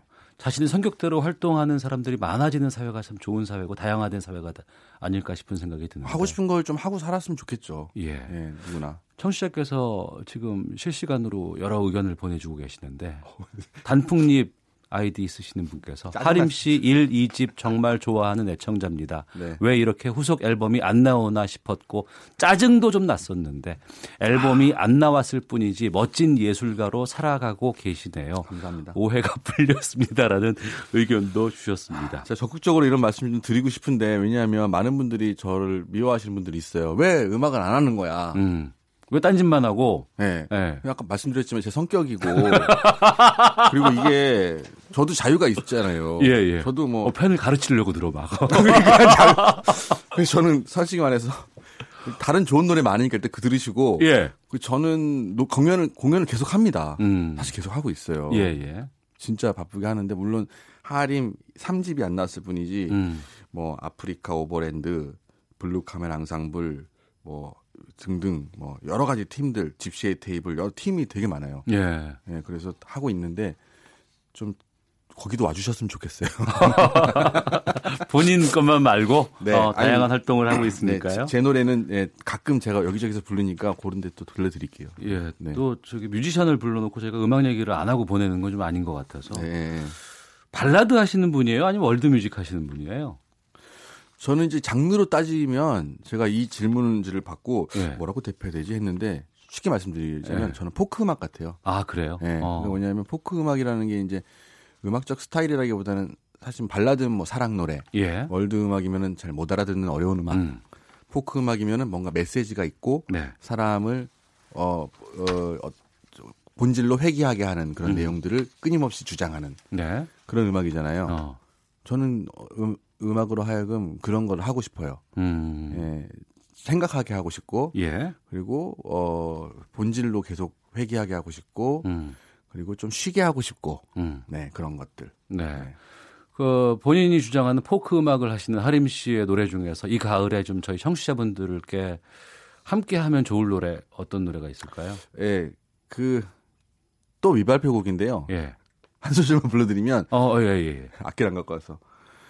나무, 나무, 나무가 좋아요. 그래서 우린 숲으로 가지.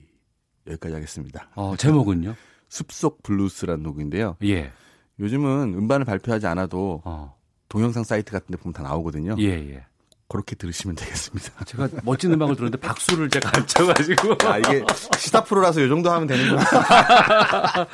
마지막으로 앞으로의 계획, 하고 싶은 프로젝트 끝으로 말씀 부탁드리겠습니다. 네, 일단 해남 이야기를 좀 시원하게 해서 저는 굉장히 마음이 조금 후련하고 또 짐도 되고요. 음. 그 와중에 또 제가 또 그러면 중간 기착지가 필요해서 광주에 네. 양림동이라는 또 근대 문화를 보존한 동네가 하나 생겼더라고요. 양림동 알, 고 있습니다. 예. 네, 거기 외삼촌이 계세요. 예. 그래서 외삼촌 댁에서 먹고 자고 하면서 어. 거기다가 작은 공연장을 하나 할까 싶습니다. 아이고 해남에서 이제 양림동으로 옮겨가시네요. 아니 아니 이거 중간에 해남으로 바로 가기 너무 머니까 예, 예, 예. 광주 찍고 가려고. 어. 예, 제가 광주 해남이 제가 그게 저기 어, 연고가 있어서 음. 그러면은 광주에다 찍읍시다. 음. 그래갖고 지금 작업 중입니다. 네, 무언가 성과가 나오게 되면 다시 한번 좀 시사본부에도 좀 알려주세요. 아, 네, 불러주시면 언제든지 나오겠습니다. 네, 예술인 그리고 프로젝트 기획인 하림 씨와 함께했습니다. 오늘 말씀 고맙습니다. 감사합니다.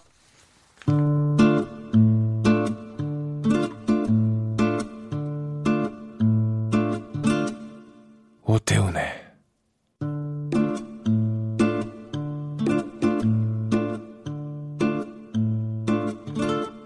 시사본부 네, 한 주간의 스포츠 소식을 정리해보는 최동호의 관전 포인트 시간입니다. 스포츠 평론가 최동호 씨 연결되어 있습니다. 안녕하십니까? 예, 안녕하세요. 예. 무거운 얘기부터 좀 시작을 하겠습니다. 예. 평창 동계올림픽에서 감동을 줬던 은메달 땄던 우리 여자 컬링 대표팀 팀킴 예. 영미야 이거 부른 분들인데 이 팀킴 선수들이 대한체육회 호소문을 보냈다고 하던데 이게 무슨 일입니까? 어, 뭐 아직도 많은 분들이 기억하고 계시죠? 이 평창 동계올림픽 컬링에서 영미 영미 은메달 따는 팀킴. 네. 그런데 이 선수들이 지난 6일에 이 대한체육회하고 경북체육회 또 의성군청에 호소문을 보냈습니다. 이 호소문에서 자신들이 김경두 전 컬링 연맹 부회장, 김민정 장반석 감독에게 부당한 대우를 받고 있다고 주장을 한 거거든요. 네. 예, 김민정 감독은 김경두 전 부회장의 딸이고요. 이 음. 김민정 감독하고 또 장반석 감독은 이 부부지간입니다. 아 부부예요? 예, 그렇습니다. 어. 여기서 이제 평창올림픽에서 이제 김민정 감독은 여자 대표팀, 장반석 감독은 믹스 더블 대표팀을 맡았었거든요. 네. 선수들이 주장하기로 이 김경두 전 부회장, 김민정 감독, 장반석 감독이 이 팀 킴을 사유화하면서 음. 이 사적인 목표를 위해서 이용했다 이렇게 폭로하면서 감독 교체를 주장을 했습니다. 네. 이 팀 킴이 이제 뭐 의성 마늘 뭐 마늘 소녀다 이렇게들 많이 홍보도 되고 했었고 예. 제가 알고 있기로는 경북체육회 소속으로 기억을 예, 했거든요. 맞습니다. 근데 이게 예. 팀을 사유화하는 게 가능합니까?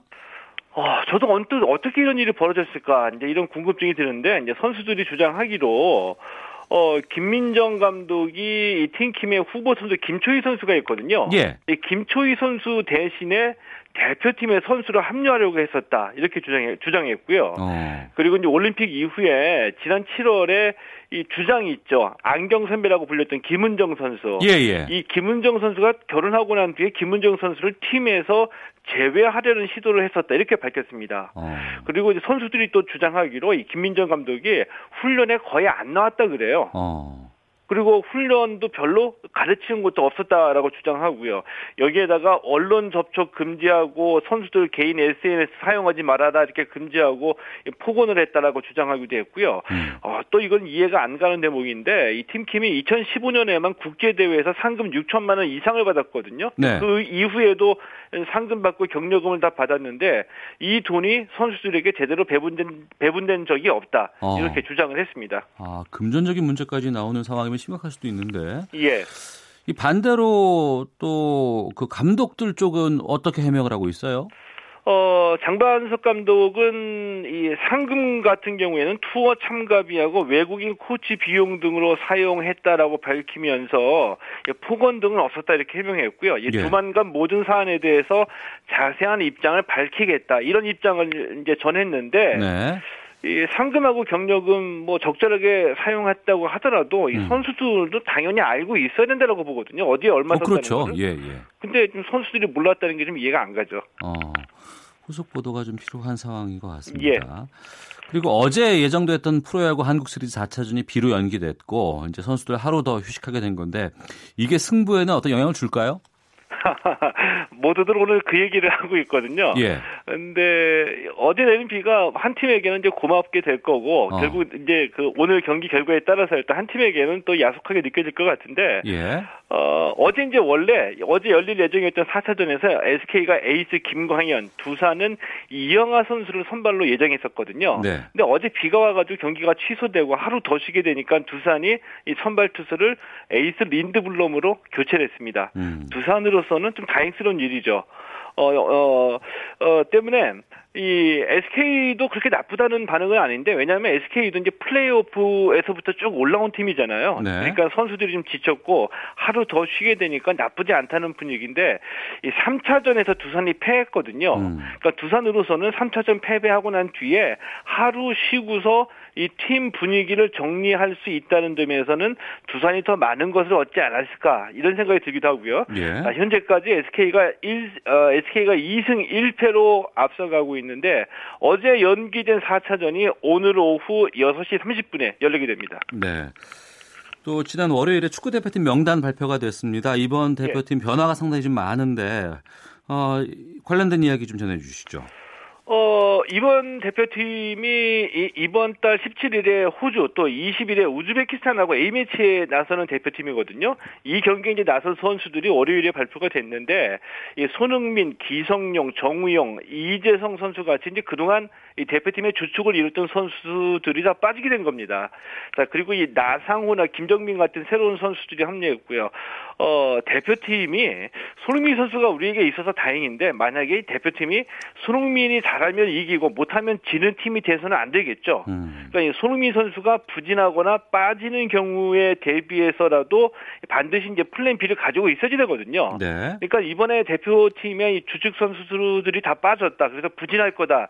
이렇게 좀좀 부정적으로만 보지는 말고 이 새로운 선수 발굴하고 플랜 B를 점검하는 기회로 삼자는 뜻에서 어 이렇게 이 주식 선수들이 빠진 대표팀이 오히려 뭐 잘 됐다 이런 말도 나오고 있는 겁니다. 음. 이런 면으로 보면은 오히려 이번 달에 열릴 A 매치가 어, 플랜 B하고 새로운 선수 발굴에 좋은 기회가 될 수 있다 이런 측면에서 볼 필요가 있다라는 말씀을 좀 드리고 싶습니다. 네. 오랜만에 박항서 감독 소식인데 스키컵에서 베트남이 라오스를 이겼다고요? 어, 예, 그렇습니다. 이 박항서 감독이 베트남의 축구 한류를 이끌고 있잖아요. 네, 그래서인지 왠지 좀 이 베트남 축구 대표팀이 좀 잘 됐으면 좋겠다 이런 마음이 좀 계속 드는 거거든요. 음. 이 베트남이 이 스즈키컵 동남아시아 축구 선수권 대회를 굉장히 중요하게 생각합니다.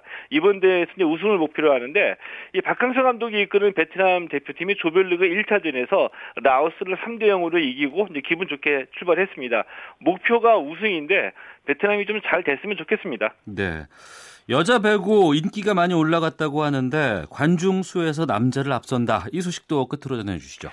예, 이 여자 배구가 은근히 마니아가 많거든요. 음. 최근에 인기도 많이 올라갔습니다. 그래서 프로배구 올 시즌에 드디어 이제 관중 수에서 남자를 앞선 겁니다.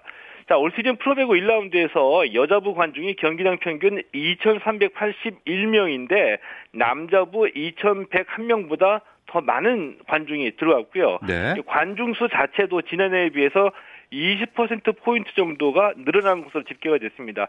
이 골프를 제외하면 대부분의 종목에서 여자 경기에 관심이 없고 남자부가 더 많은 관심을 받기 마련이죠. 음. 근데 여자부, 여자 배구가 인기 면에서 관중 수에서 또 남자를 앞섰다는 게 좀 왠지 좀 반갑게 좀 느껴지기도 합니다. 네. 주간 스포츠 소식 관전 포인트 최동호 스포츠 평론가와 함께 했습니다. 고맙습니다.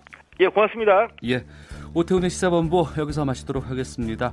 앞서 그 속보 전해드렸었는데 자유한국당 비상대책위원회가 전원책 조직 강화 특위위원 해촉했다는 소식 끝으로 알려드리겠습니다.